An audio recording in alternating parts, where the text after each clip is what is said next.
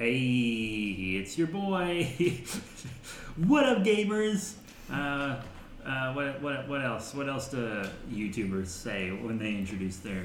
Smash that like button. Smash that like button, and be sure to subscribe and do all that stuff before you've seen the video. Seems unfair to ask for it now, but we're gonna. Hey everyone, it's Hunt back with another episode of Tabletop Recap, the least listened to. Uh, tabletop gaming podcast in the universe. Uh, we also got Big Boy Chungus here. Hello, Shayla's. Bad. Wow. Terrible. There's no pleasing you. I, I feel like every time I point. introduce you, you make some joke, and then I go, bad. No, wrong. I've given up trying to please you. You can't please me because I don't want to be pleased. I'd rather be angry and put myself above people than enjoy their company. I think we just had a breakthrough. For real though, we are back. Uh, finally, finally, fully catching up on our sessions for Waterdeep Dragon Heist. This is the session that you guys did less than a week ago. Uh, what's today? Friday? Thursday? Thursday. Oh, wow. We did this Sunday, Monday, Tuesday, Wednesday, Thursday, five days ago. Nice. So it should still be pretty fresh in your mind. I, however... wasn't there. I had to work. I usually work Saturdays, but I did have to work this Sunday because the day I'm recording this is actually the first day of my vacation, and I leave tomorrow for my destination, Ranger Stop and Pop twenty twenty-two, Atlanta, Georgia. Not the Florida one. I'm, you, I wouldn't be caught dead in Florida. uh, I'm kidding. I've been to Florida multiple times.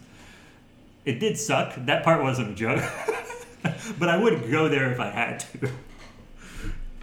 What was I talking about? Yeah, okay, so you guys played this session without me, and I don't know anything about it. Uh, you guys You've were talking about dodging it. Spoilers on the group chat like crazy. Yeah, you guys were talking about it in the chat, but I've just been like swipe, swiping my messenger bubble away. I haven't been checking uh, intentionally because I wanted to be surprised in real time on the on the podcast. Because I know Susan sent me some paragraph that was like, here are the things that you need to add to your inventory and stuff, and it was worded in a confusing way, so you might have to explain that to me. There was just one thing in it that was confusing to me, and that was uh, how I need, because I'm the one that does the paperwork for our debt, because we're in debt. Yeah, so... The, and that part I didn't understand what she was trying to say, but I, she was like, oh, here's an item that you get, and here's your gold. I understood that perfectly. I just, I don't understand exactly what I need to do with the bill. Okay.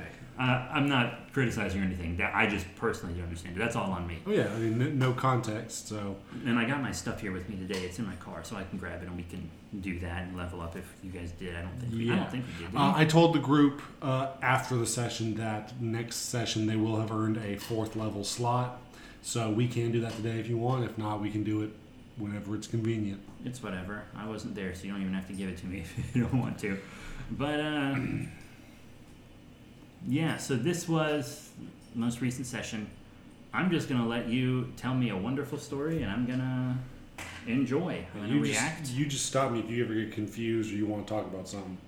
So uh, last session, uh, or I should say this session, uh, Vorn, first thing he wanted to do was just pawn off the silverware that he had gotten from the previous session. Of course. Uh, we everyone, of course. Everyone started off their day... Um, with the mindset of, okay, we're going to go deal with a dragon today. Right, I do remember that was what we had to do.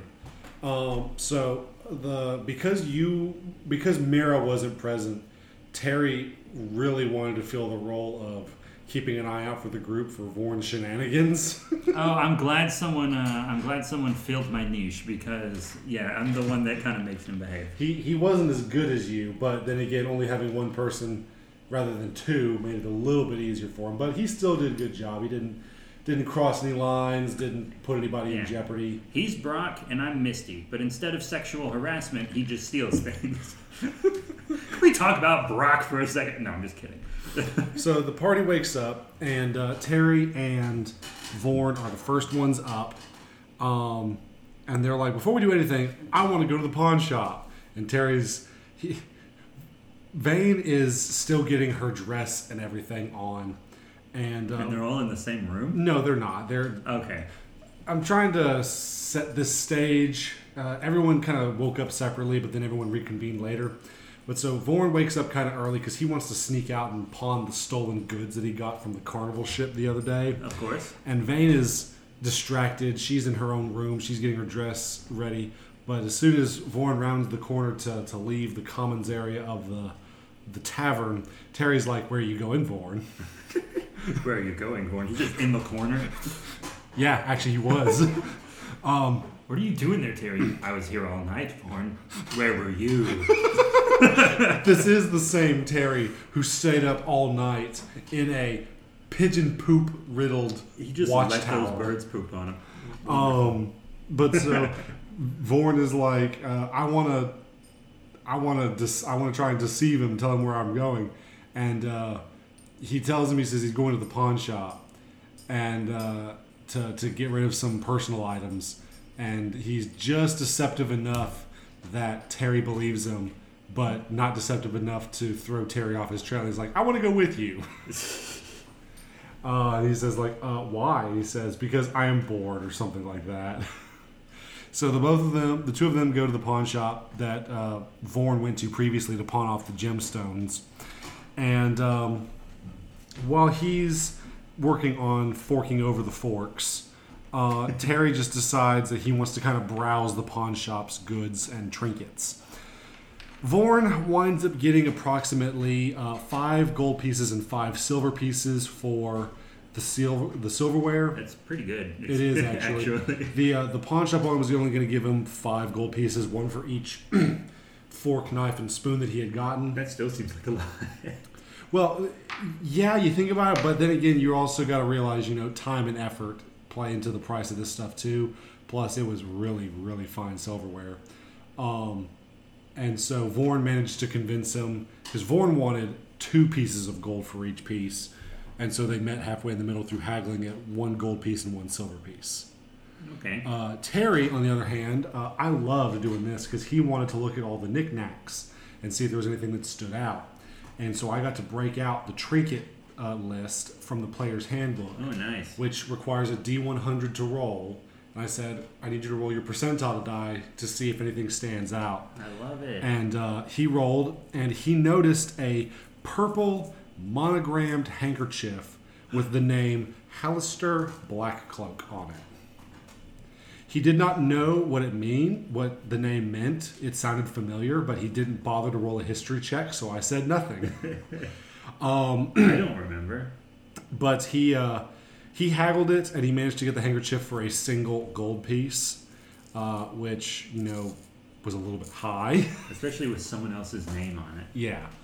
Um, but uh, the party uh, eventually reconvened back at the tavern, and they got both some good news and some bad news. Oh, God, um, I'm on the edge of my seat. The first thing... I'm that they, edging.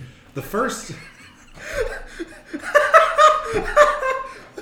I will say this, when regards to this session, this is not the first time I've said Jesus Christ. Uh, I'm sorry. I'm sorry. Um, so, Vayne comes down from the the commons area of the tavern, and Vorn and Terry are reconvening in the front lawn, so everyone's kind of grouped back together. But the first thing they all notice as they get back to their business and place of abode is there is a paddy wagon. And a small group of armed guards escorting a very angry Emmek Frewn from his premises. Hell yeah, Pigpen's going to the Pigpen. and a um, and a sergeant, uh, he's not really a sergeant, but uh, I explained the rank. He's basically a sergeant. The equivalent of. Yeah.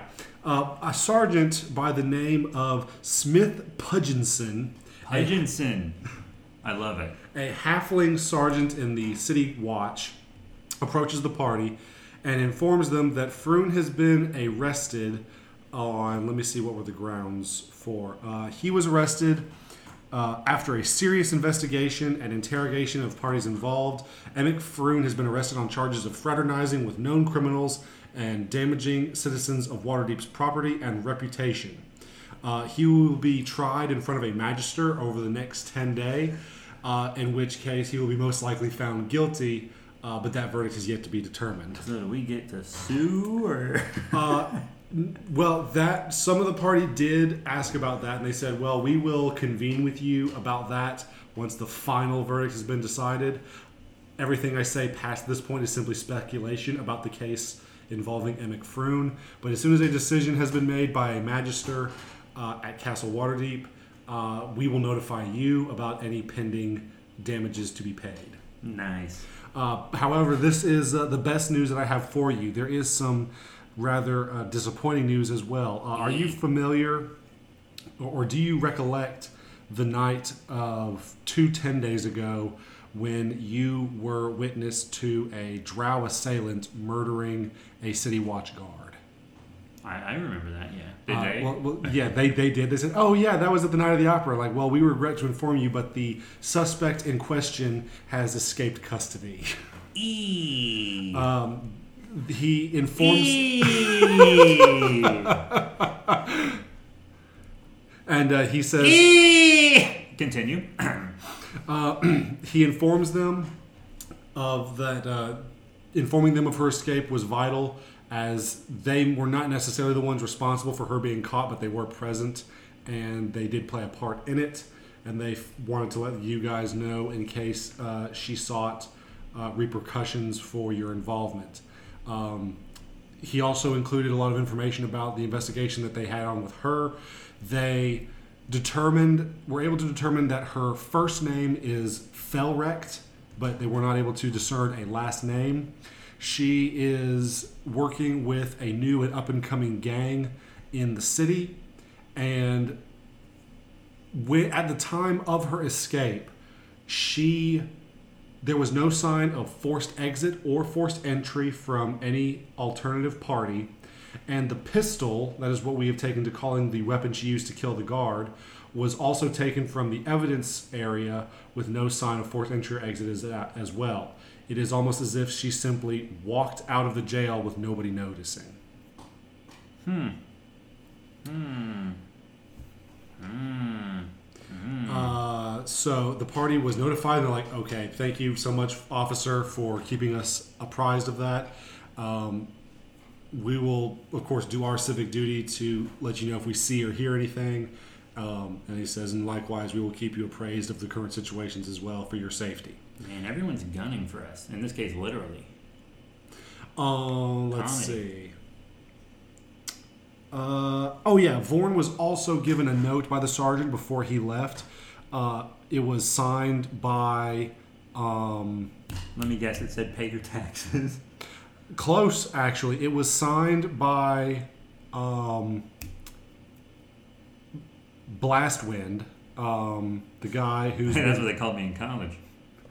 Uh, I ripped ass a lot in the dorms. Barnabas Blastwind. He was uh, given a note signed by Barnabas Blastwind addressed to Vorn, and the note was actually an apology. Really? Yeah. Uh, the note basically said, and I, I handed...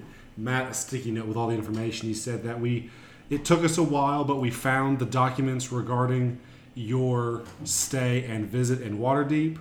Your taxes have actually been paid. We apologize for hassling you on that matter, and that uh, as long as there are no further delays on regular payments, there will be no further hassle on this matter. Huh. Did his little thievy friends in, uh, arrange that? Or? We'll get to that. Oh, okay. Um, so... Uh, The party then decides that uh, there are a couple other matters that they want to attend to. Nothing from guilds. This is all personal stuff. And decide that the dragon will be the last bill for the day. As a dragon terrorizing the day, but it is fine. Well, he's, he's more like just pranking It's people. more like, yeah, it's more like just uh, annoying. Um, so the first thing that the party decides to do is they all want to pay a visit to Vane's parents' house. Of course, I miss that. Of course, I miss meeting the parents. Um, Crap, that would have been so fun.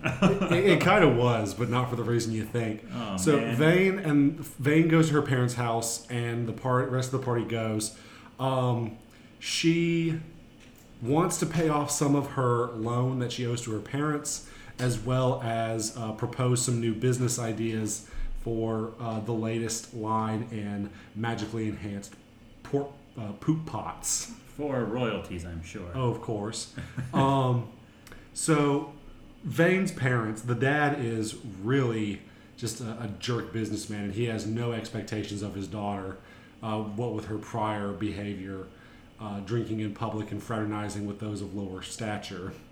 Uh, the mom she literally turned her act around in a day. I mean, I think that's pretty impressive. Yeah, but again, her, her so the, the first thing that her dad says to her when she walks in the door is, "I'm so sorry to hear about your failing business." Oof, Jesus, is it my dad? Christ. Because all he heard was that it was infested with rats uh, and that uh, they they the profits took a hit because of it. No hello. No how are you? And so here's the thing is that she tells her dad that he says, no, I've just come, the business is doing fine. Everything actually has been handled. That wasn't our fault. There was a, a criminal rival involved.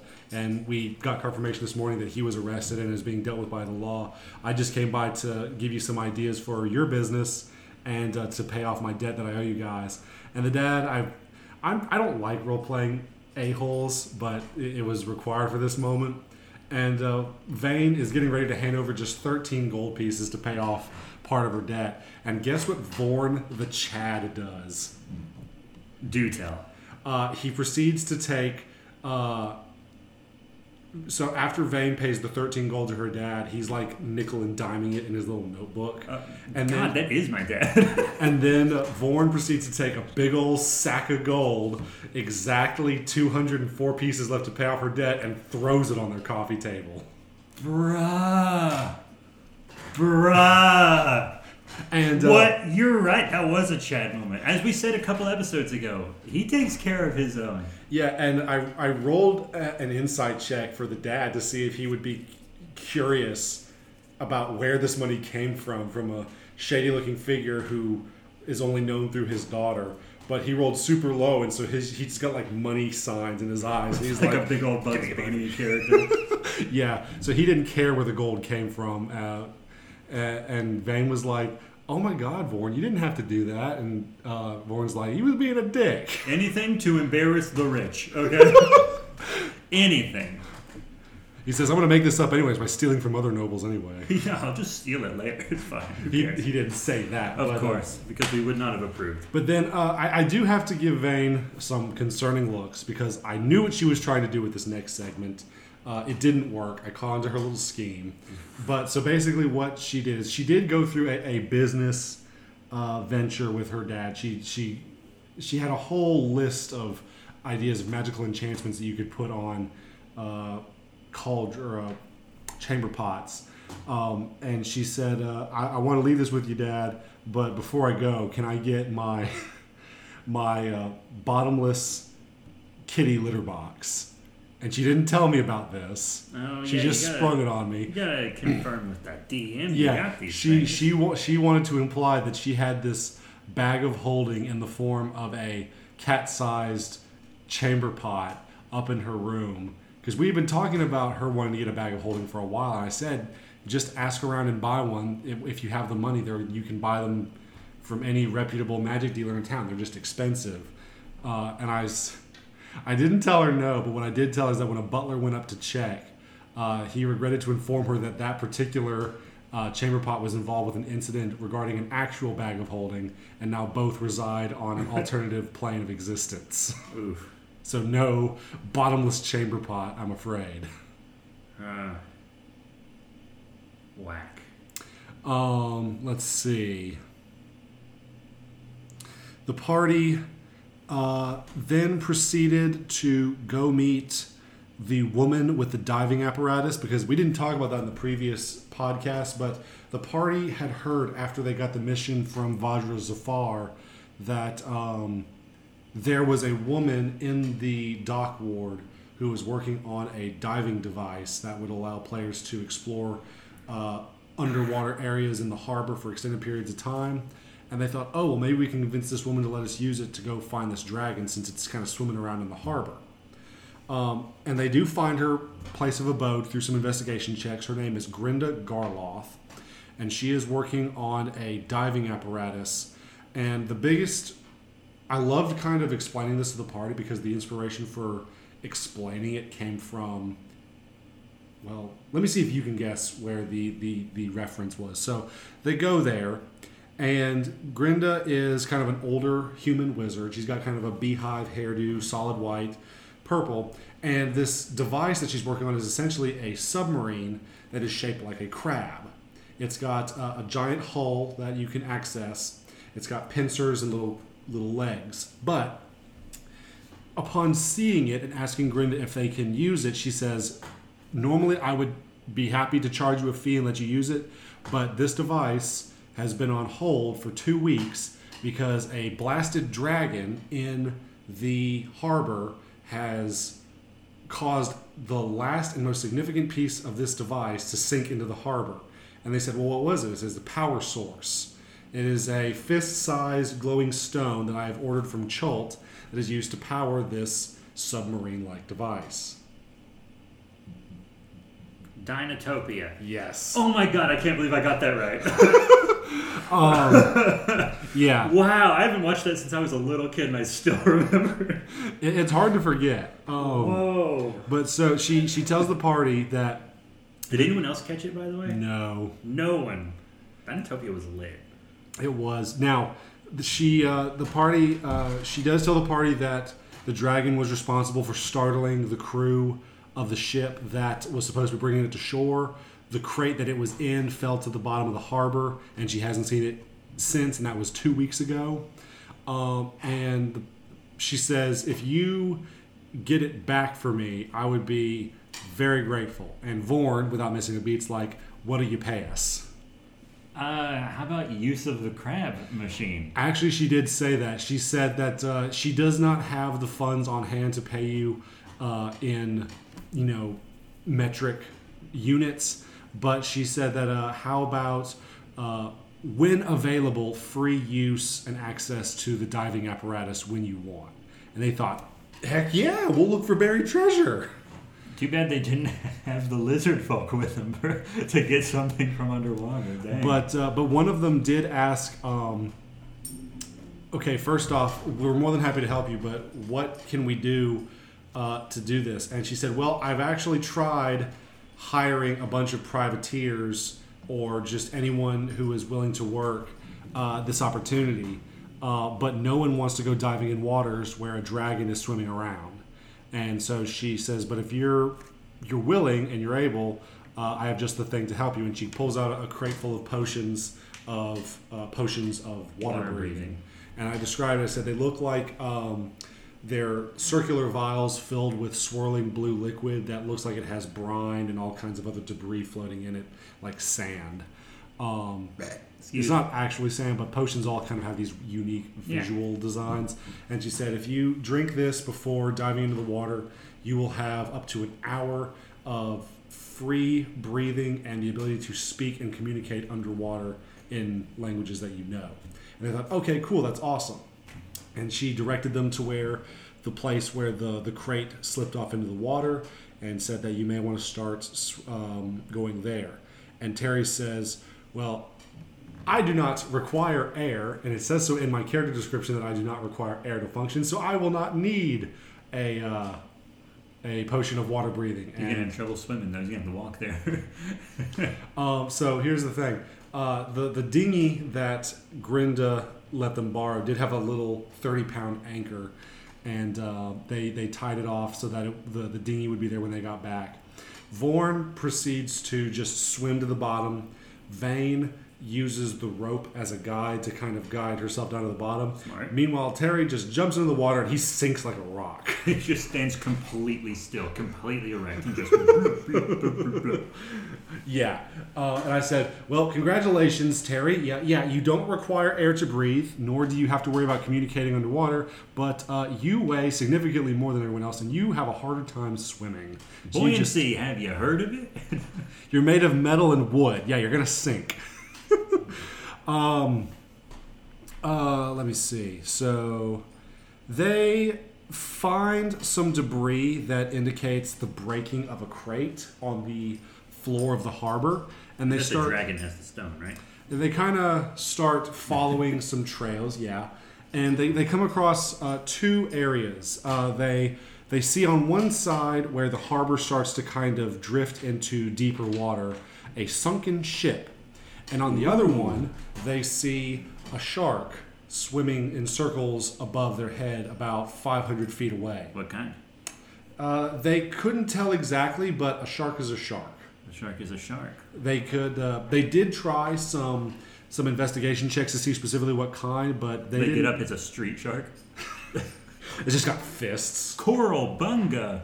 Jawsome. I don't think they ever said coral bunga in the show, but I think it's pretty funny. Um, but they, they they they didn't roll very high on their investigations to tell what type of shark was a threat, but they scored high enough that they could tell by the distinct dorsal fin and the way the tail was swimming that it was in fact a type of shark species. And then it dove very quickly into what appeared to be a sea cave, uh, a seafloor cave. Okay, so is the shark a polymorph dragon or what? Well, they decided that they wanted nothing to do with where the shark went, so they decided they were going to investigate the sunken ship first. Even though the shark was clearly you leading them somewhere. Maybe, maybe it was. um, so, uh, they decide to go to the ship. Terry and Vane are swimming, or uh, Vorn and Vane are swimming. Terry's just kind of like Terminator walking on, on the seafloor. Um, and they start investigating the ship, and they're like, well, can we see anything from the outside? I mean, if it is where the dragon is hiding, we don't want to surprise it, or if something else is there, we don't want to be caught off guard. And uh, they said, well, if you really don't want to get any closer, you know, give me either a perception or investigation check to see if you notice anything. Vane and Terry didn't see jack. This is just a sunken ship on the floor. Uh, Vorn, on the other hand, can see in this medium-sized hole in the side of the ship that there are some sparkly bits. As the sun rays come through the surface of the water, it's catching the light on something. Gotcha. And he's like, I see shinies! I see shinies. Um, and so they go in through the top of the ship. They're starting with the main deck, and they go down to the second level. And it is full of what looks to be a crew quarters and a galley. It's there's nothing of value there really, but there's there's some items and artifacts that uh, tell the story of uh, part of the ship's life on or the crew's life on the ship. And then they go down to the very bottom part of the ship, and they see it is I described to them a mound of gold coins, raw treasure such as pearls and coral, that is roughly the size of the gaming table and three feet high. Ooh. And Vorn and Vane are like, Dragon Horde. Of course. um, now, uh, without missing a beat, Vorn just proceeds to start stuffing his pockets. Of jorts. Vane tries to, but she didn't realize that she was still in her morning dress. Oh. So, like, it's all flowing and it's really hard to move around. I mean, she can kind of swim forward, but it's It's not easy to get access to the pocket, so she doesn't get anything. Vorn manages to get like two fistfuls of treasure, and Terry says, I will just stand watch. It's like, okay. All right, Terry.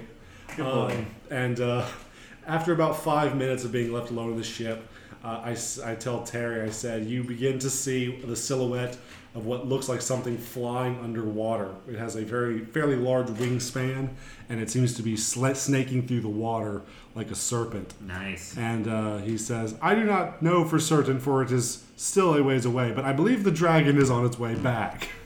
And uh, Vane and Vorn immediately stop trying to shovel stuff in their pocket, and they're just trying to like look innocent and stuff. Like, oh, w- there's treasure on the ship? We don't know. And Rude? It takes the dragon approximately thirty seconds from the time uh, Terry spotted it for it to arrive at the ship. And it immediately slinks down into the ship, coils itself around the treasure, and with a very toothy grin says, well met. For it is a brass dragon.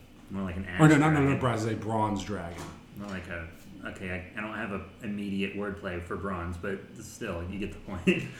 uh, it is a bronze dragon who introduces himself as Xelophar, and he is curious as to why the party is down here in his ship. And the party tells him that uh, we were sent by the, the Blackstaff of Waterdeep to investigate a dragon who is causing problems for some of its sailors. They didn't lie. Uh... Vorn is still like trying to keep the temperature of the water regulated uh, by peeing. Yeah, because he does have dragon's treasure in his pockets, and he is urinating, of and, course. And I said, and uh, this dragon isn't huge; it is a young bronze dragon. That's what I figured. Uh, it's not a wormling. Wormlings are roughly the same size as a medium creature. Yeah. This dragon is not near. Usually, ancient or adult dragons are the size of ships or even castles. This dragon is roughly about four times the size of one of the players, so it's That's an, it's a young dragon. Yeah, I get about Capable of there. speech, has some magical abilities, but is still very naive to certain things. And uh, he he believes the party story, and he, he tells them, he says, well, I wasn't meaning to cause problems. I was simply practicing my sneak attacks. Uh, and he, he keeps bringing up all of these militaristic mannerisms um, hmm. about like sneak attacks and ambushes. And the party then asks him, like, well, what is your intention here if you don't want to hurt people and everything like that? And he tells them that he actually wants to um, become affiliated with the city of Waterdeep and wants to become like one of its protectors. Oh, he wants to be an Earth Defender Kaiju. Something like that. uh, he wants an audience with the Open Lords of Waterdeep, and you can kind of see his inexperience because there's only one Open Lord of Waterdeep. Of course. Uh, there are multiple Hidden Lords, but he clearly is kind of ignorant to all of the details. But he wants the a- Hidden Lords. He wants an audience with some political cl- with uh, some members of politics in the city to basically put up a sales pitch of why I want to be a defender of the city. Because um, the thing about bronze dragons is they are obsessed with military standards. They are the warriors of the metallic dragons, and they love being in charge of mortals and organizing them in such a way that they can fight whatever evil force comes up against them. Um, so he, he's trying to get in with the Lords of Waterdeep, and they're like, that's actually really cool. I'm sure they'd love that, but why don't you just go see them yourself? And he explains to them that um, he cannot enter the immediate border of the city for some unknown magical reason. He explains to them that every time he tries to get close to the the exit of the docks into the city, something just repels him. And mm. he physically cannot enter the city proper. So he is simply doing his best to practice and become stronger in the harbor until he somehow finds a way to get access. Huh. Um, the party then asks him about the power source, and he says, uh, you, you talking about this? And he, he goes into his hoard, and he pulls out a glowing orb, and um, they tell him that... Uh, they said, yeah, that's exactly what we're looking for. And he says, well... Uh, This is a valuable piece of magical uh, technology. I, I don't know. If, I've only just met you. I don't think I can fully trust you. You seem like good people, but I don't know. I, I'd be willing to trade it for either fifty gold pieces or a piece of sunken treasure somewhere else. Um, and Vorn gets the bright idea of... To just, give him his gold back? No. To okay. try and... So he didn't pull a Connor. Vorn actually wanted... He told me himself as a player, he said, I want to try and trick the dragon to go to where that shark was and get him to fight each other, and then so we can make a clean getaway. All right. And that was my reaction. um, yeah, I don't I completely understand what's happening here, yeah. but fine. So uh, I said, okay, so so what do you tell the dragon? And he says... Uh, He says, well, I saw some some some raw treasure. Like, uh, I noticed in your, your hoard, you, you've got lots of multicolored coral. He says, oh, yes, I especially prize pink coral. He says, well, I know that there's a pink... This dragon is an environmental disaster. um, but uh, he, as he puts it, he's a fan of rare coral. Not the, the cheap stuff, I they're, guess. They're rare because you keep destroying it, bud. That's why it's rare, fam. Um, but so uh, he Vorn tells the dragon, he says, well, I know for a fact there's a pink coral bed over there in that sea cave about a thousand feet from here. And the dragon's like, great. So go get it and I'll trade it for you. Ooh, got him. Oh. Absolutely got him. Yeah, the dragon's not stupid. Holy I think tits. I think Vorn failed a persuasion check. I think he rolled like a ten and the Boy. dragon... These saw are, right through them. These him. are ancient, noble critters, man. And uh, and so um, you got you just got warned. Um, and so the so he tries another persuasion check. I don't remember the exact words, but he does. I manage- just felt something on my crotch. I thought it was your foot. It's the dog's head. She, she's begging for love. Um, so, so Vorn does manage to get the dragon to accompany them to the seafloor, the the, the seafloor cave, and. Uh, he's like, all right, there's the cave. Go down there and get your treasure. And he says, like, you're getting this for me. I don't even have to be out here right now. And he said, he and, so the, and so the and so the dragon is like, why are you? Because Vorn wants the dragon to go in first. He's, and the dragon catches on. He's like, why do you want me to go in there first? And he says, well, there may be sharks or something. And he's like, sharks? Are you talking about Oblitatrix? Uh, and he said, and Vorn's like, excuse me, who? And he says, are you telling me that you got me all the way out here so that I would get involved with Oblitatrix over some pink coral at the bottom of this cave?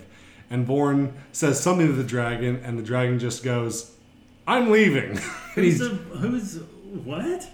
So apparently there is a shark by the name of Oblitatrix that the dragon was already familiar with that the party was not, nor were they made aware of. So the party thinks that this shark that they saw swimming around is the shark that the dragon is worried about. And um, so the dragon clearly wants nothing to do with this, and he tells the party, he's like, you know what? You get me the coral that I want, and then we'll talk. But before leaving, Terry pipes up and says, what if we get you an audience with uh, the Blackstaff of Waterdeep? Wait, they didn't think of that earlier? No, they didn't. You're joking. They waited until all the shenanigans happened. That wasn't the first thing they said to him. I literally told them that this dragon wanted an audience, and then if... You're goofing on me. I'm not. You guys suck. I know you're, I know every single one of you is listening to this. Y'all, come on, guys. Guys. They they they finally make a last-ditch effort. Terry just decides to say, you know what, forget it. We're not ruining the environment, and we're not we're not pulling a fast one on this dragon. Let's just give him an audience with a high-ranking member of Waterdeep Society. Guys. And the dragon says, that's perfect. And Terry actually convinces the dragon to go ahead and give them the power source. He's so excited. Dang. He's so excited uh to have a meeting because they've already shown him their gray hand badges, so they already have an in with Vajra. And so by showing them the badges and making this offer, the dragon's like, here, take it. I'll, I need to go make myself presentable. Um, and they found a little bow tie. God, that'd be hilarious. Please tell me you did that. N- no. A little it's bow a little tie. Coral-shaped bow tie. Or bow tie-shaped coral. Oh. Anyways, um... So the, the party then says, okay, good, we got what we wanted, let's let's get out of here. We've, we've determined that the dragon is not hostile. If anything, it wants to help the city more than hurt it. And we got the power source that we needed to get uh, Grinda. Uh, so they proceed to go back up to the ship, uh, and the dragon actually followed them back to their ship and helped Terry into the boat. Oh. Picked him up like a little doll. A little Terry bear. Um, and so the they, they part ways finally with the dragon for that point, and they, they raise anchor, and they're they're actually quite a good ways out away from the main harbor, um, so they had to kind of start rowing their way back, and they notice that roughly in the direction of the sea cave, they see what looks like a, a shark, close enough that it's, they can tell like, okay, it's about an eight nine foot long shark, and they said, oh, that must be Oblitatrix. We ought to steer clear of him. Eyes he's, he's, cold black like a doll's eyes. And he's trying to eat uh, a pelican. Um, the, the shark is like trying to leap out of the water and get a pelican, but it's not having much luck. And pelican, the party, more like pelicant. The part was like, oh, that's that, that's. It's a good thing he's all the way over there. That would be dangerous. And then all of a sudden, this thirty-foot shark Ooh. leaps out of the water, eats the smaller shark, and then they see the fin make their way towards their boat. That's literally. that's that's like, isn't that how like the first act or the second act of the Meg ends? I have I've never seen the Meg, so I don't know. Well, it's very mediocre. So, but so so now they're in a chase with this giant shark, and uh, Vorn's like, "Let's go!" uh, and so th- this chase was a little bit different because they're not running; they're they're just using a little boat, and uh, so. I, I asked them each, like, you can, you each get ten foot of movement in this little rowboat. And on your bonus action, you can either cast spells to either hinder the shark, or you can use spells or actions to try and improve your speed. So I was very pleased with what Vorn did. He actually cast Mage Hand and had it grab one of the spare oars in the boat, ah. and he added ten extra feet of movement. Who needs Mara? Who needs me? I'm not needed. You guys got mage hand. Um. Well, so so then Terry, all Terry could think to do, because he has no spells and all of his stuff is close range focused. So he turns into a motor like a transformer. Well, he, he I was thinking he might try and pick up two paddles and just start going with one in each hand. Barbarian, of course. But uh, he didn't do that. He just said, I want to make strength checks to try and increase our speed. And he did that. And then Mira is casting spells like that one clip of Moon Knight where he's just going, random bullshit, go. I love those Moon Knight edits. This is so fun. Um, and the, the, the shark... Uh, the shark is like so much faster than they are. But they just managed to get to the shore um, when uh, the shark finally catches up to them. And they're on the dock. They're out of the boat. And the shark catches up to them. And it's like in that movie, it, Super Shark, where it can come on land. But, but as they're, they're docking the boat, they notice that an old man is standing there waiting for them, and they recognize it as Hlaam, the old man who is at the top of Mount Waterdeep from a side quest you guys did earlier. Whoa, what's he doing all the way down there? Well, as he told them in just... He'll tell them in just a second, but he is waiting for them to hear their report and report back to Vajra. Because, you know, a dragon, no one knows how significant the threat might be, and he wanted to make okay. sure that the information was gotten as soon as possible. And this shark jumps out of the water, is about to land where they are, trying to get at them. Does he punch the shark? Um, and the, the, so Terry actually grabs... Everyone's running past him, but Terry grabs his wrist. He's like, you should not be here, citizen. And I said, make a dexterity check. Or make a, make a strength check. And uh, he failed uh, against Hlaam's dexterity counter check. And uh, as the shark comes down, he takes the flat part of his palm and he hits the shark in the nose. And the shark just goes flying back forty feet, landing back first into the water, belly up. God, that sounds like the worst and best kung fu movie of all time. He Bruce Lee'd the crap out of that shark. And everybody else in the party is like, okay, level twenty N P C, fuck me. We are not needed in this city, all right? We are not needed here. And, and Hlaam just very casually turns around and says, do you have the information that Lady Vajra uh, requested? And they said, they said, oh yeah, and they tell her the whole story. Which reminds me, there was something else um, before the shenanigans with trying to trick the dragon. Uh, the dragon also gave the party a side quest. Oh. And I completely forgot this information. Um, because a bunch of stuff I had already had planned, and it was, I had just forgotten to talk about it right now. But the dragon said that after you report back to the the Black Hand of Waterdeep, um, if you're interested... Was, what is, I thought it was Gray Hand. Sorry, the Gray Hand. Oh, I, Someone okay. actually did say Black Hand, uh, and I said, uh, no, no, no, no. Do not get the Black Hand and the Gray Hands confused, because there is an organization in Dungeons and Dragons called the Black Hand, and they are evil. I was like, wait. uh, but no, um, the dragon told them, he says, I've been doing some recon missions on some of the ships that are coming and going from the the harbor, and there's one in particular, it's real shiny, it's got a lot of colors on it, but it's got this mechanism on the bottom of it that I thought was really suspicious. And they thought, well, did you catch the name of the ship? And he said, I did. It was called the Eye Catcher. Okay. Which is one of Zordo Zad's ships. Yep. Uh, so the party agreed that after they returned... Uh, and, sorry, and the dragon said that, he says, I, I don't want you to put yourselves in danger.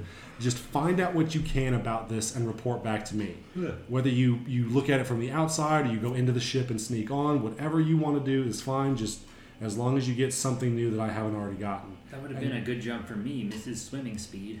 And... Um, And uh, the dragon said, and if you do this, I'll give you a part of my hoard. We already have part... You know what? Never mind. Yeah, we'll do it. Lauren actually almost made that mistake. um, God. But so, yeah. So they, they go back to Hlaam, and they tell him everything that happened with the dragon and why it was here. And uh, he said, uh, Lady Vajra will want to hear this, and... Uh, We will see what we can do about setting up a meeting. We don't typically let our highest-ranking protectors and leaders uh, come face-to-face with any unknown threats, but if it is a brass dragon and its intentions are honorable, then I see that other than using up some time, there will be no reason not to set up a meeting. Um, Hlaam then leaves, despite the party wanting to talk to him more, but he just kind of like pieces out. Hlaam? I hardly know him. uh, and they said, okay, well, that mission's done. Let's go talk to Grinda and see about uh, the um, the submarine, or the I just call it the diving apparatus. Which now I guess you can use to spy on the ship or whatever. Um, and uh, she was very grateful to receive the power source back, and uh, told them that once the, the ship is repaired, it should take a ten-day. Oh, wow. Yeah, it, it's going to take some time. Yeah, that's quite a while. Because the, the thing is that this... I hope they wrote down these quests. You know, they did. I know I did. But the party, um, let's see, was uh, they... Uh, bunch of little kissable mysteries. Yeah, they uh, they were very eager to come back in a week or ten days and use the diving device. Um, Vorn then uh, yeah. decides that he wants to go meet up with Davil Starsong, his Zhentarim leader, at the Yawning Portal, and Vayne wants to accompany him. Um... Because he's looking for some work. Um, while Vorn is speaking with Davil, Vayne is wanting to advertise and promote the business, so she's not overhearing any of his conversation. Is she advertising and promoting our bar in another bar? Yes. Not cool. Not cool at all. That's okay, because she failed a bunch of stuff. That's not... That's not Coochie Gang. That's uh, not Gangnam Style. Durnan actually had uh, something to say to her, but I'll get to that in just a minute. He'd, he'll kick her butt. He's tough. Um, so Vorn uh, met with Davil, and Vorn uh, had some questions that he wanted to uh, ask um, Davil. And Davil said, oh, well, this is perfect. I've got some questions I'd like to ask you as well. And Vorn... Uh, What did Vorn want to ask him again? I didn't make that note down. Um, Raggy. He wanted to ask him something, but it was it was very vague. It had something to do with the... Oh, yeah. He wanted to ask him about buying the business that Frewn used to owe wow. when it went onto the market, because he I, wanted to expand. Uh, um, doesn't really seem like the best idea. uh, and... Um, Uh, Davil said, yeah, no problem. We'll keep ears to the ground and we'll let you know if anything comes up, and who knows, maybe we can get you a discount on whatever the city would would pay for, would, would require you to pay for it. And they said, but now it's our turn for our question. Are he, and they said, are you familiar with an organization by the name of Brigand Dareth? Mm-hmm. And he said, uh, know him. I'm currently working for him. And they said, oh. Know him? That's my wife. I'm into boomer humor these days. uh, and they and Davil asked him, like, well, how so? And he says, well, I know this guy named J B. Nevercott who approached me the other day about doing some jobs for him. And, uh, yeah, just some small-time uh, wet work stuff. And uh, they want to see if I'm worth their time. And they say, well, how did you do? And, they said, and Vorn said, well, I, I did their first trial mission successfully, and they paid me really well. Uh, all I had to do was steal a handkerchief from a noble and then drop it off at a specific location, and they seemed to be really interested. And Davil said, okay, since you're so new, we, we're not going to force this on you. There are veteran members of us that could do something like this, no problem. But seeing as you already have an in with them, because uh, we were wondering if you would spy on them for us. And so Davil wants to use this connection that Vorn has made to get an in. And he explained to them, he says, we don't know these guys. They are a newcomer to this city. We don't need... We've already got our hands full with the, the Xanathar Guild and all these other problems with the city. We don't need a new gang coming in here causing us more grief. If you hear that squeaking, that is the dog. And so Davil said, uh, if you don't want to do this, that's fine. No pressure. But if you do, we will pay you handsomely to be as uh, act as a double agent for us. And uh, Vorn said, well, which one pays more? And they said, well, we're not going to pay you if you choose to opt out. We're just going to get someone more qualified to make connections anyway. He Wait, said, did he really ask Whoa. What pays more, doing the job or not doing the job? Yes, he did. God. they, they, that's, that's brain fart number two. Um, and so, so God, I love this group so much. So Vord agrees to do the job, and he says that the next time that I run into them, or the next time J B. Nevercott makes a contact with me, I will keep that in mind. And um, that's that. Meanwhile, Vayne uh, has team. Vayne has teamed up with this other bard in the tavern, and I, I said this bard is very distinct because he's he seems to be a very young man, and he's playing a lute, but the lute, which traditionally has four strings, only seems to have three. And she says, well, I want to sing with this guy, and I want to like do a bunch of ditties for our bar. I said, okay, make a performance check. And so I have her roll a performance check, and I have him roll a performance check. And I she says, no one's going to step in and be and be like, hey, Vayne, maybe don't do this. So uh, she rolls an eight, and I said, and I said, yeah, you're you're actually kind of singing off key. You're not really impressing a lot of people, and some people are just kind of bury their faces in their mugs of ale to ignore you. And she said, aw. And I said, but you're not the only one alone in this, because the bard you're playing with rolled a one. Oh, no. Dude. And so he's just making it even worse. He's drunk off his ass, uh, making a fool and mockery of himself. And Durnan comes over to you, both of you, with a mug in each hand and says, I will give you both a free ale if you will stop making that racket. Okay. To which they accept and don't make any more noise until Vorn is ready to go. Whack. Absolutely whack. Um, at this point, uh, let's see. Uh, oh, yes. Uh, everyone reconvenes at the tavern. And they kiss.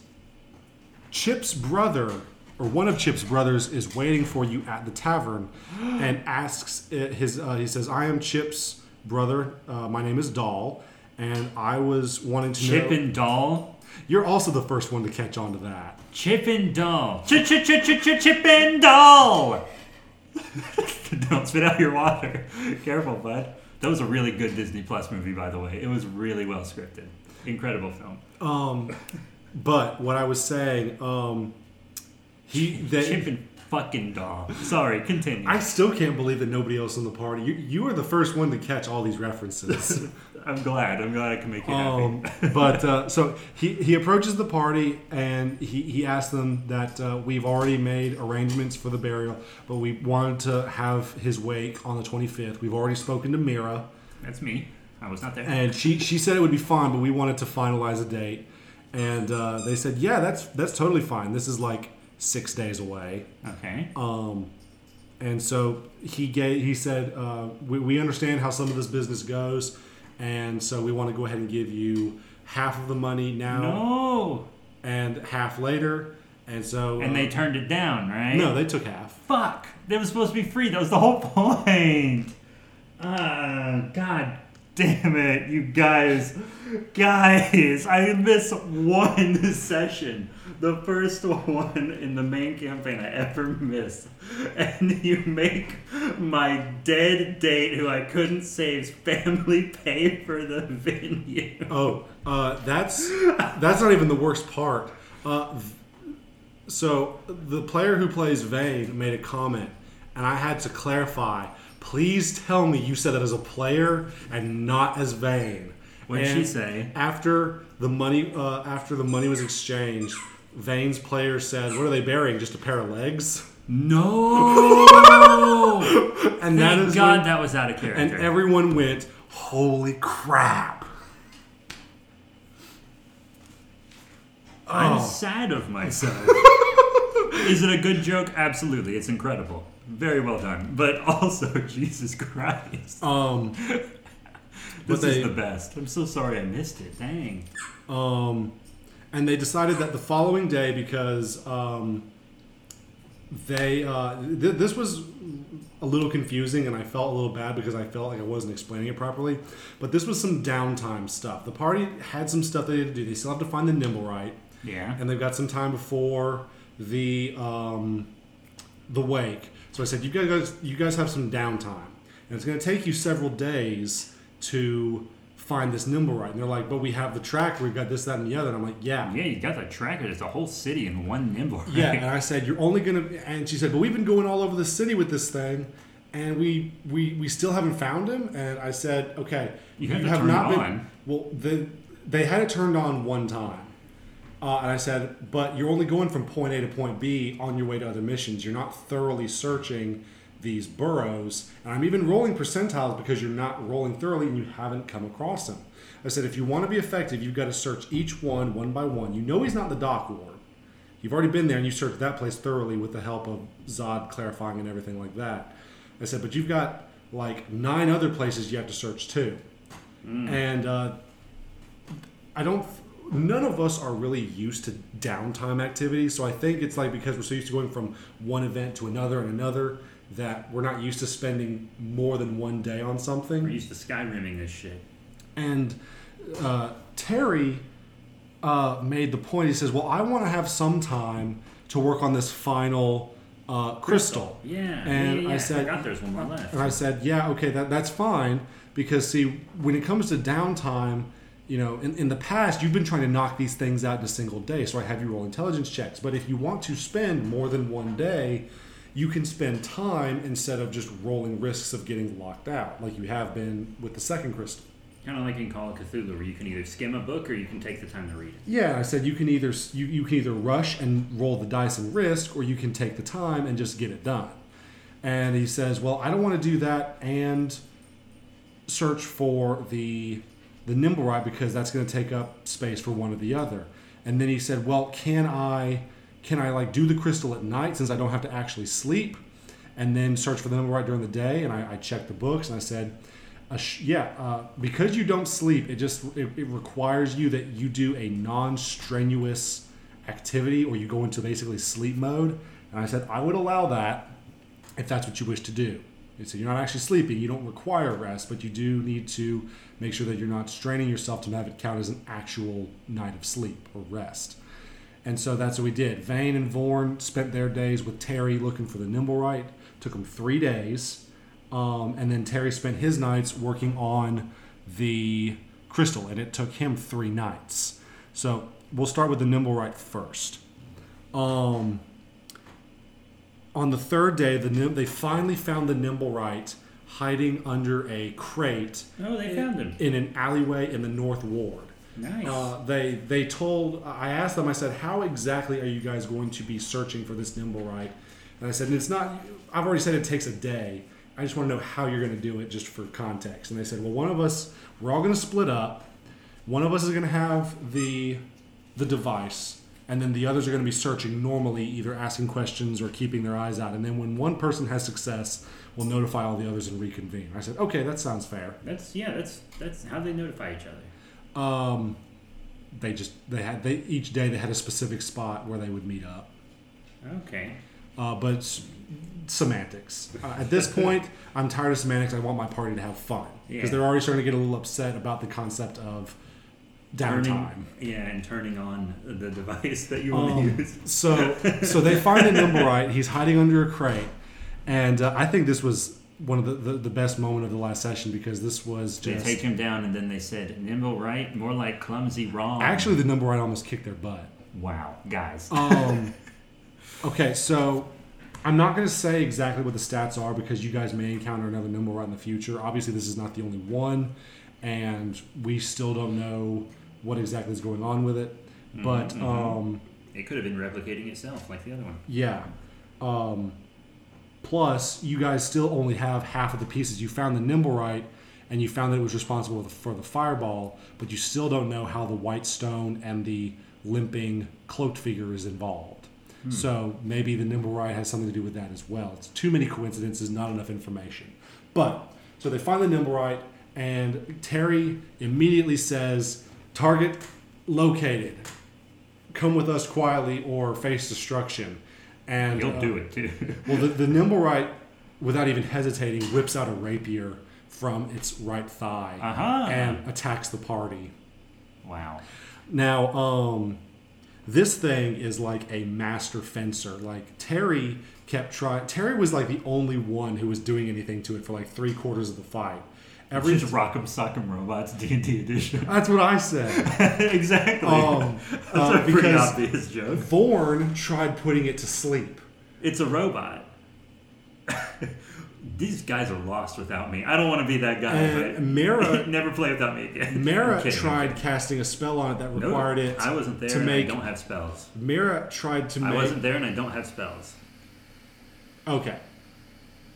Is this a joke, or you just want me to... You keep saying Mera tried to do something to cast a spell, and I'm like, I wasn't there, and I don't have any spells. Sorry, not Mera. Vayne. Uh, Vayne tried casting uh, some spells that required saving throws, but again, it's a robot. Um, unless it's like physical damage, you're not going to... There's no mind to manipulate. There's no... It's a robot. It's made of metal. It doesn't get poisoned. Mm-hmm. Uh, and so, so Mera... I mean, doesn't she play Pokemon? You can't poison a steel type, Suze! I didn't even catch on to that. But but so so Terry with his big ol' axe is like the only one who's really hitting this thing. And even then, it's getting Terry as good as it gets. Uh, the first, I would buy a Terry action figure. The first, um, first hit that Terry takes from this thing, he's not he he hasn't raged yet. And so the thing deals like seventeen points of damage to him because it can attack three times. Whoa. Twice with a rapier and then once with a hidden dagger it takes out of its ankle. Christ, um, that's what Kabuto does in uh, Karen's campaign. Yeah, but this thing keeps its dagger short at its ankle like Terry keeps his axe store on his back. Oh, um, that's pretty cool. That's very, they're just both full of secret blades. God, that would be a really cool fight to watch on screen. Uh, oh yeah, I kept doing my best to like, because uh, that's the other thing. This thing has the parry ability, and the party learned real quick that it's fucking strong. God, I wish I was there. Um, that sounds like such a fun session, man. And so, um, uh, let me make sure I got my notes here right. Uh, after after Terry took significant damage, he decided to rage, and at level three, he finally got to use his Barbarian's unique rage ability, which is where we... It's called something else in the book, but we call it system malfunction. Ooh. Um, and so Terry rages, and he's raged before, but he notices some text go across his visor as he's fighting, and of course the extra armor plating comes out and everything.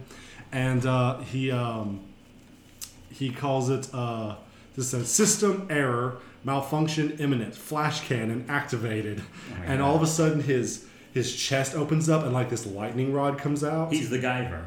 Absolutely, he's the Guyver. um, and so uh, this lightning rod comes out, and as a bonus action, he can uh, the the enemy that he is firing at with this thing. One, he can launch a lightning bolt as a bonus action on his turn with this malfunction.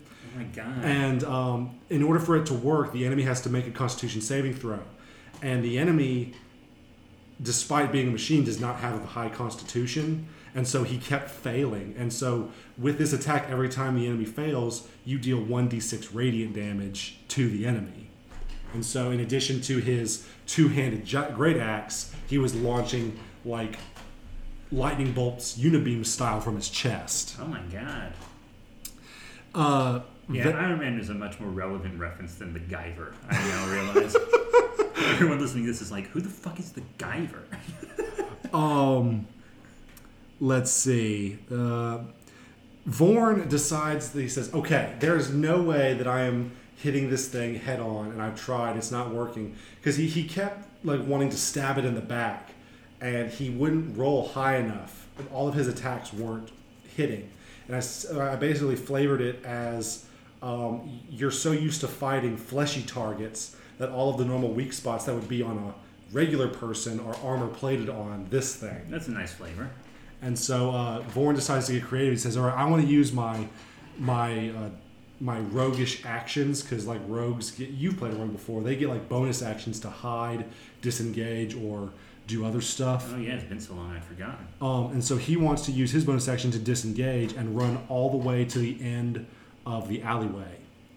And I'm like, okay, what's he trying to do? Hmm, he's got a plan. He's got a sneaky plan. Uh, and, and Susan has tried fighting this thing with a, a fence, because she's like a two hundred year old elf who's like been schooled in the art of fencing, but this thing just puts her to shame. Like it's got like calculated, uh, methodical, uh, protocols or whatever. She just downloaded it like like Neo learning Kung Fu in the yeah. Matrix. Well, no, she didn't. This robot did. Yeah, that's what I'm saying. Um, and uh, so she she finally calls in a Hail Mary and she says, I'm going to cast Cloud of Daggers on this thing. And I said, okay, what's that do? And uh, she basically says that it, for a five square foot area, die, knives magically appear on a creature of your choosing. And at the beginning of their turn, they take four d four Uh, uh, piercing damage.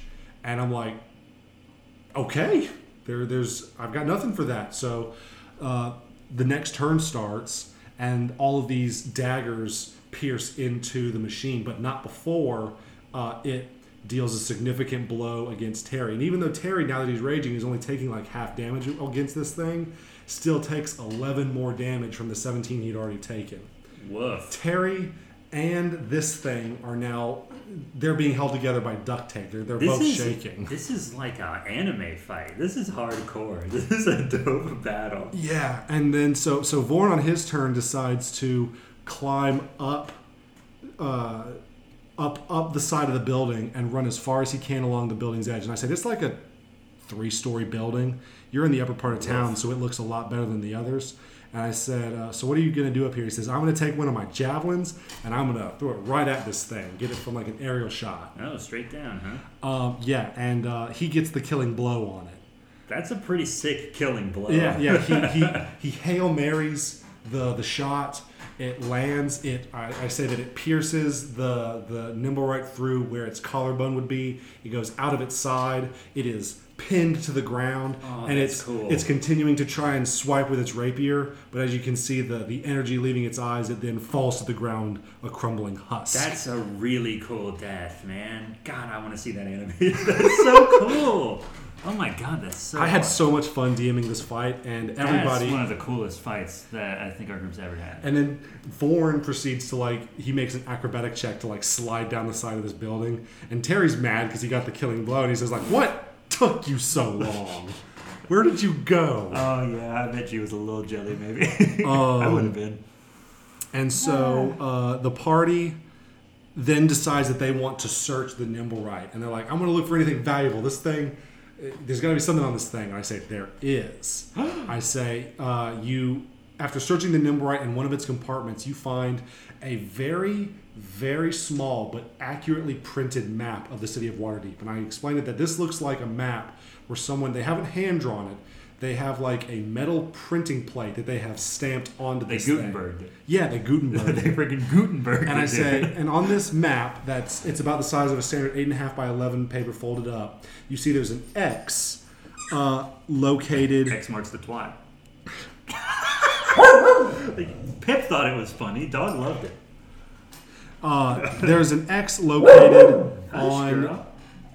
in one of the wards in Waterdeep, and next to the X is the name uh, Feniris... What's the name? Feniris Stormcastle. All right. All right. Um, so, yes, the party defeats the Nimbrite, and they find uh, a map with an X and a name written on it that seems to point to a specific point of interest. But before they do this... The party decides that they need to go cash in on their reward for taking care of the Nimblewright with the House of Inspired Hands. And we still haven't gone to see an open lord to talk about the dragon, right? Well, they uh, they did talk to Hlaam, and Hlaam said he would talk to Vajra Safahr, and they did say that we can set up a meet with the Blackstaff, who's also a prominent member in Waterdeep uh, protection and politics. All right, all right. And so the, the gears are in motion for that meeting to take place. Perfect. Um, I wasn't sure. I couldn't remember. I wasn't there, guys. Actually, uh, I didn't mention this because I thought it was inconsequential, but they actually did go to Blackstaff Tower oh. where Hlaam and Vajra were talking, and they said, we talked to the dragon and it wants a meeting with you. And he's, she's like, I, I know. Hlaam was just telling me that. Hlaam just told me that, you dipshit.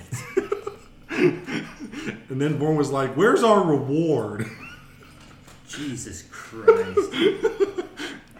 I'm never missing a session again. That's, this is so funny. God, but, I wish I would have seen it. But anyways, they go back to the House of Inspired Hands, and they're looking... Uh, first thing that Terry does is he calls Brina, his contact, and he's like, Brina, I need maintenance. because he's like falling apart at the seams. Poor fella. And uh, she proceeds to, she shows up and she's all worried for him. And uh, she starts like getting all of her equipment to take care of him. And uh, they ask her, like, do you know where Valletta is? And he, they say, she's somewhere around here. Uh, what do you need her for? And they're like, we have a, a reward to receive for dealing with this Nimblewright. And uh, she says, all right, Terry, you're stable. I'll give me one second. I'll go retrieve her. What was and it, five hundred gold? five hundred gold pieces. That's top tier reward right mm-hmm. there. And uh, especially at level three. And so it takes her about five minutes to find Valletta. And I asked the players, I said, well, you've got five minutes. And there's always new stuff going on here at the, um, the House of Inspired Hands. You guys want to see if there's any new inventions to check out? And they said, yeah, sure. I said, okay, I need each of you guys to, to roll me either an investigation or a perception check. And so Vane saw this really cool metallic dragon that was fluttering around on a table. Wasn't complete, wasn't able to take full flight, but it seemed to be working uh, independently of itself. That's cool. Um, Terry... Uh, was so worn out that he couldn't focus on anything. Like, he kept having to hit his head to get his ver- visual sensors online. He is a cartoon. um, but Vorn saw this really cool design. It was a model of a stingray, but it seemed to have all kinds of mechanical parts attached to it. That's cool.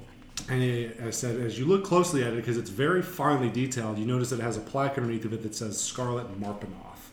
And I thought, oh man, that's wicked. Um, it's pretty wicked. Valletta comes back, and uh, Vorn asks her about the, the stingray, and she says, "Oh, that was a model that we made up a while back." It's that's just the drone we used to kill Steven. I felt bad saying that. Wow! I shouldn't have said that. The way I described it uh, at the party is, I said, "Do you, do you guys remember in Star Wars Episode One, The Phantom Menace, those little stingray like?" submariners or whatever that they used. The so apparently that's an old reference even for us. Yeah, because most of them. That. I said, uh, and then Terry's player G uh, showed me this Warhammer figure of like a stingray-like spaceship, and I said, yeah, it kind of looks like that except you take all the guns off of it. Um, but uh, they asked about it. He says, yeah, that was a model we made a while back. Nothing's really come of it. It's just been gathering dust on this table for a while. Um, but she says, so what about your mission? And the party says, all taken care of. And Vorn drags it in there. The javelins still pierce through it. And she says, like, this is fantastic. This is wonderful. You've gone above and beyond my expectations. And so she... Wait, she, above and beyond? We did exactly what you wanted. That's above and beyond? Well, she was just ecstatic. Insulting. I'm kidding. She was ecstatic at the fact that it wasn't throwing around fireballs anymore. Messing around. Uh, she, she was more worried about the legal implications of a creation gone awry than, you know, anything else. Oh, yeah. So she comes back, and she has a small... Che- well, I say small. A chest with five hundred gold pieces, and she says, you may divide this up amongst yourself as you would, and the party was considerate enough to hold one hundred twenty-five of it off for you. Yay. Uh, yes. That is dank memes. Um, and she said, and because uh, I'm so thrilled at your progress, I'm throwing in a bonus. And she gave the party, uh, she, she, she scrounged up four minor inventions that each member of the party was able to take for their own. Uh, the first one, which I believe is the one they left for you, is a set of collapsible and extendable stilts. Okay, give that to the person who regularly wears a skirt. That's fine. Oh, uh, and then basically these are stilts like the ones that you see... in Wolfenstein.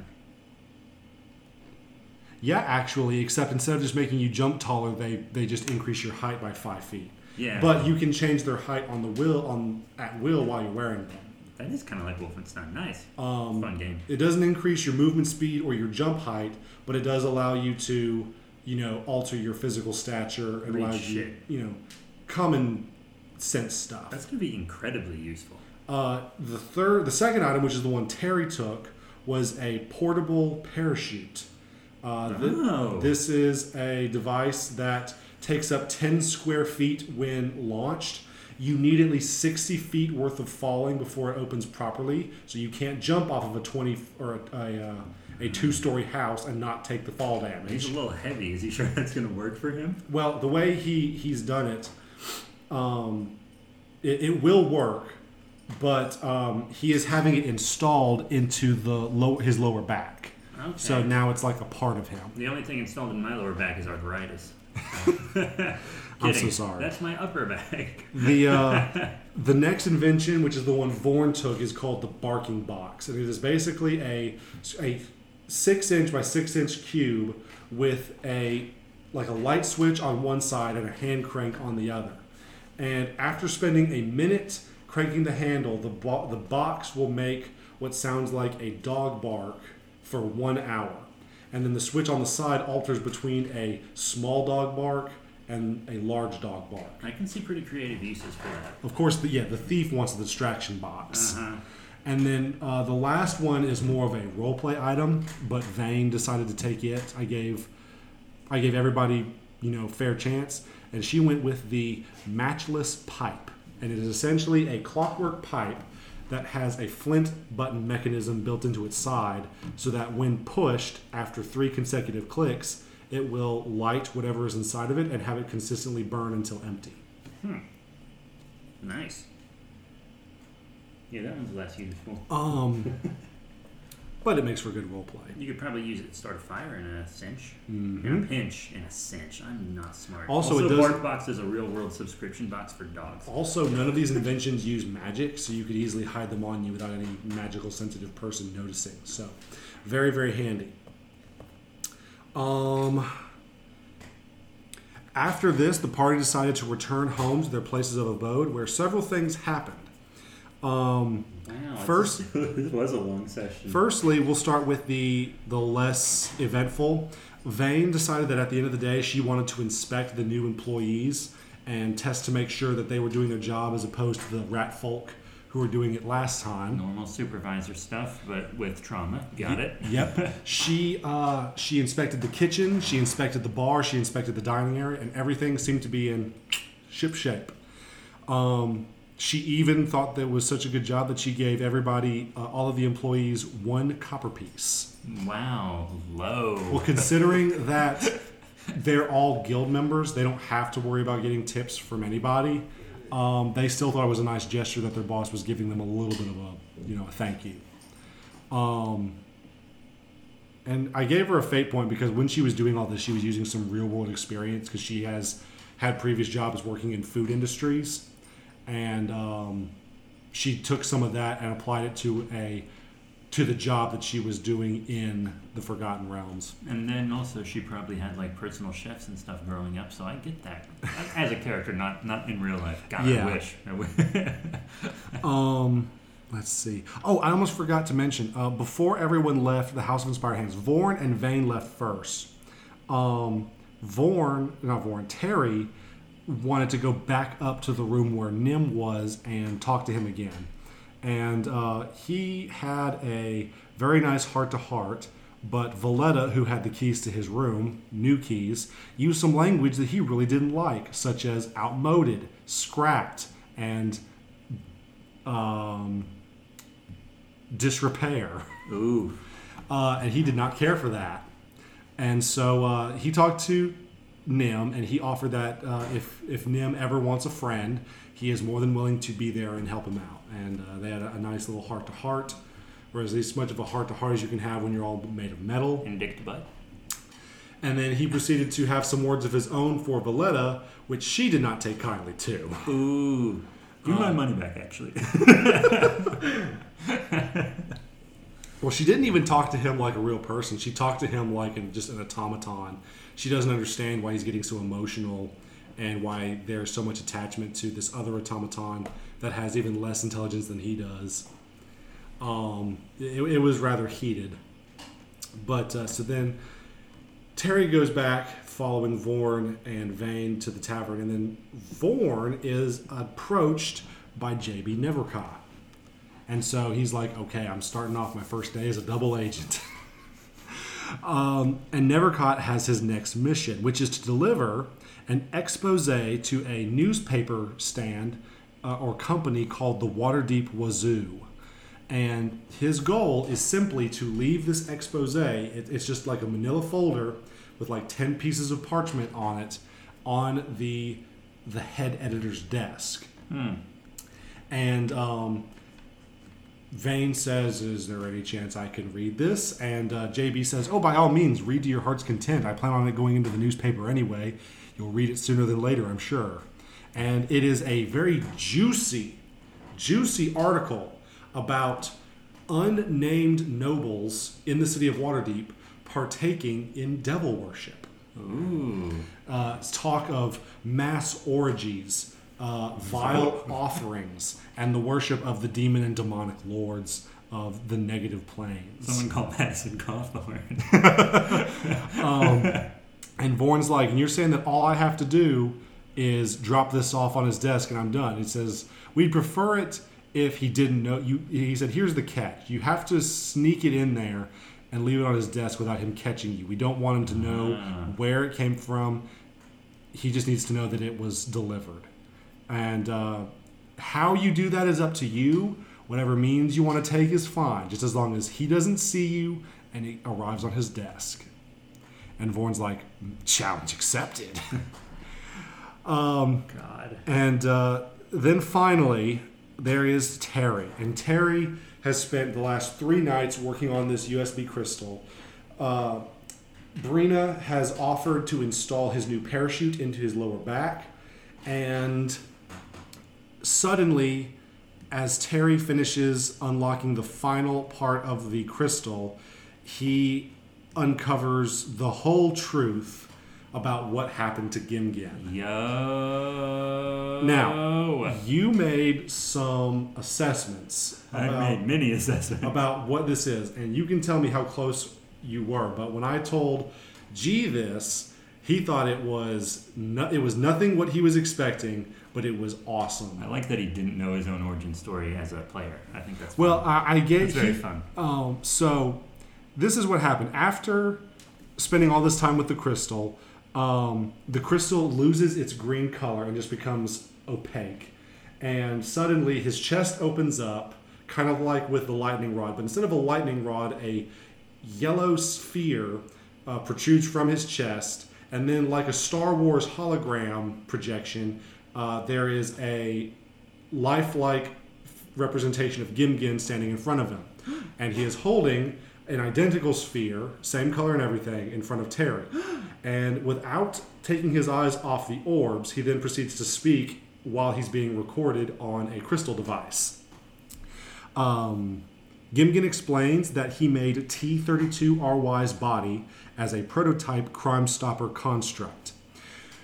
Halfway through the prototype development phase, Gimgen was approached by a shady character who went by the name M, who offered him an exorbitant amount of money for the schematics for this construct, but was turned down out of Gimgen's pride. Ooh. Uh, Gimgen came home a night, uh, one ten-day later, to find that his family was murdered, save for his mortally wounded son of thirteen years. A bloody M painted on the living room wall where his family lay sprawled. Of course. Gimgen rushed his bleeding son to the nearest healer, where he learned that the wounds on his body were unable to be healed through both physical and magical means, but he was able to be made comfortable. Uh, after the city watch and various other officials interrogated Gimgen and requested that he be given a pri- uh, sorry, after all the officials did their investigations and interviews with Gimgen, he requested a private moment with his son, who was dying. While alone, Gimgen performed an untested ritual of his own design and snared his son's soul into a projection crystal. Okay. Uh, Gimgen kept the crystal hidden in a secret bag of holding and used his newly created secret study to find a, find a way of restoring his son and tracking down the man who killed his family. Unable to restore his son's physical body, Gimgen made the desperate decision to use his new con- uh, construct as a body for his son's soul. Gimgen uh, locked away his son's memories within the projection crystals housing Terry's soul and sealed them within three other crystals hidden within his secret study. Uh, this was an attempt to ease the shock of his son's new form when he finally awoke. and then set Terry to activate, and I say Terry, I mean T thirty-two R Y, to activate five days after he fled the city. Uh, Gimgen's reason for fleeing Waterdeep are as follows. One, to go after the man who killed his family. Two, to flee the authorities of Waterdeep for committing what is essentially a form of necromancy and at least, or at worst, crimes against the gods. And thirdly, out of fear of what his son would think of him for his selfish actions. Uh, he could not bear to see his son suffer a second time, but couldn't bring himself to simply let his son perish. As for the man responsible for the Eversharp family murders, Gimgen was only able to, to discover three things. One, he is a powerful member of the Zhentarim. Number two, he goes by the alias of Evil's Twin and has fled Waterdeep recently as of this recording. That's the third one. Uh, after all of this information was presented to Terry, Gimgen then closes by saying, T thirty-two R Y, unlock Terry memory banks. He then takes in the hologram the yellow crystal and places it in the exact same spot where Terry's crystal is being presented through his chest. T thirty-two R Y then regains all of Terry's memories, including those of his last moments being murdered and seeing the cloaked figure with a bronze hand uh, wielding a black knife standing over his bloody body. Ooh, wow. That's about exactly what I expected, but yeah. I didn't. I didn't know he'd get his childhood memories back. That I didn't expect at yeah, all. Yeah, so I thought you, it'd be a clean slate. Not quite. So now you have the memories of Terry. The at this point he's about sixteen years old. Three years having passed since he was murdered, um, but he is now in this T thirty-two R Y power armor. Wow. Uh, but yeah, I did expect that kid's soul to be in there, one hundred percent. I've expected that for several sessions. uh, and it was uh, it was a really big revelation because I did not tell G's character any of this. G's player? Yeah, G, G the player. G himself. I never told G himself any of this or hinted at what would happen. Um, but I did explain to him, I said, I, I was not trying to keep you in the dark, but I thought this was a very fitting description for why Terry has so much freedom of will and freedom of choice. Like, for example, when the noble at the opera theater was talking bad about Gimgen in front of him, he couldn't explain why he felt angry. He couldn't explain why he felt the way he did in defending Gimgen's honor. All he knows is that, I don't like this guy, I don't like him, I'm angry. Wow. So is he going to be role-played completely differently now? Somewhat. I've talked to him a little bit about it, and we're going to go over it as a whole. Uh, he'll be more or less be playing the same, just the way he'll be expressing himself will be a little bit different. Maybe just more emotional or something? Mm-hmm. Very interesting. Oh, and that is essentially where we left session three. Woof. Everyone had a lot to think about, and we still have a lot to do. Because uh, as of right now, we still have not heard back from Raynar regarding his investigation of the cloaked figure and the white stone. We have a new lead regarding uh, a gentleman who has been marked on a map somewhere in Waterdeep, and there are several side quests that will be investigated regarding double agents backstabbing and in uh, tomfoolery. I'm ready. Are you guys playing? Uh, we're recording this a couple weeks before it goes out because we're recording three in a day. But are you guys going to play this weekend? Probably not this weekend because uh, you've got... I'm out, yeah. yeah I'm on you're vacation. Gonna be out. I'm, I'm uh, going to a convention. We're looking at the earliest, not this weekend, but next weekend.